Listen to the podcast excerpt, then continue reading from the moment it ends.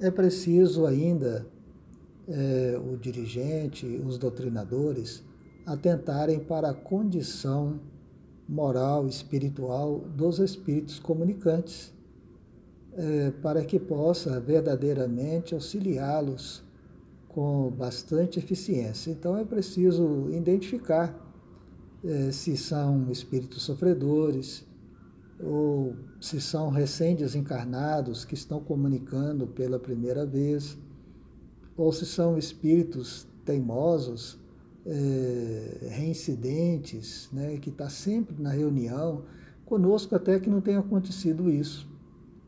Os que voltaram, voltaram para agradecer o acolhimento recebido. Mas eu tenho notícias de grupos espíritas que existem os reincidentes sistemáticos, espíritos que estão sempre ali, teimosos, não aceitam orientação, ficam debatendo com os doutrinadores. Eu tenho notícia de que acontece isso. Então é preciso identificar esses irmãos e tratá-los. Tratá-los com respeito, com consideração. A literatura espírita conta o caso de um desses espíritos reincidentes que durante muitas e muitas reuniões é, com o Dr. Bezerra de Menezes, se manifestava, debatendo, debatendo, debatendo. Por fim, ele disse: Olha, é, deve ser verdadeiro tudo isso que você está falando, porque já tem tanto tempo que você me afirma todas essas coisas, e então eu, eu quero realmente conhecer e ver se é verdade mesmo na prática, porque você tem uma paciência muito grande comigo então, em favor de sua paciência, em favor da sua bondade para comigo, eu vou aceitar o acolhimento.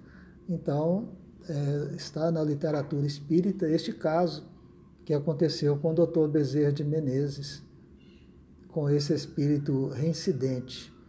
Né? E também pode acontecer de manifestar na reunião mediúnica é, pessoas que conviveram conosco em vidas passadas, ou até mesmo nesta presente reencarnação, pessoas que fizeram parte de nossa, de nossa vida e podem manifestar alguns com ódio no coração, outros com amor no coração com relação à nossa pessoa, né?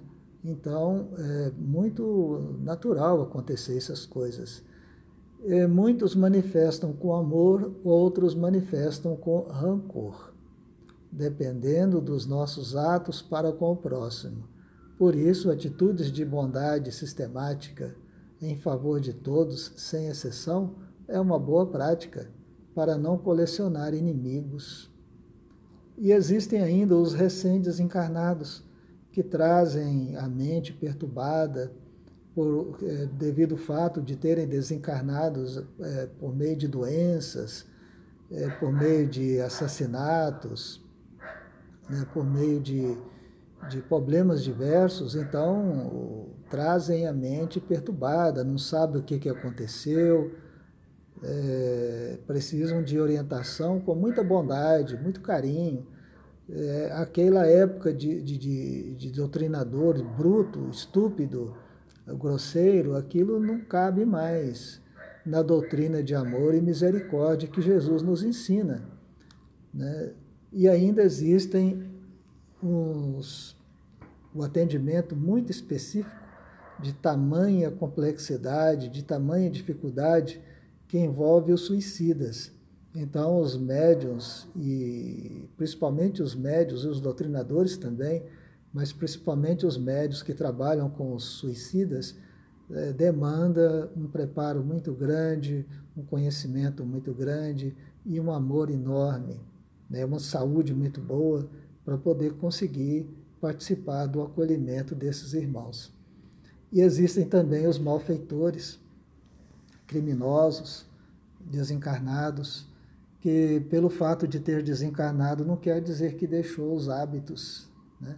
Existem ainda os vampiros, vampiros desencarnados, conscientes ou inconscientes, que atuam sobre o grupo, que precisam ser acolhidos, tem ainda os debochados, né, os sarcásticos, padres, freiras, é, pastor evangélico, todos esses já manifestaram em nossa reunião mediúnica. E acredito que também nas demais devem ter manifestado.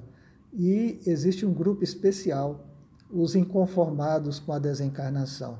Precisa de um carinho, de uma lucidez e de uma bondade muito grande para demonstrar para eles que a vida continua, que houve apenas uma mudança de fase,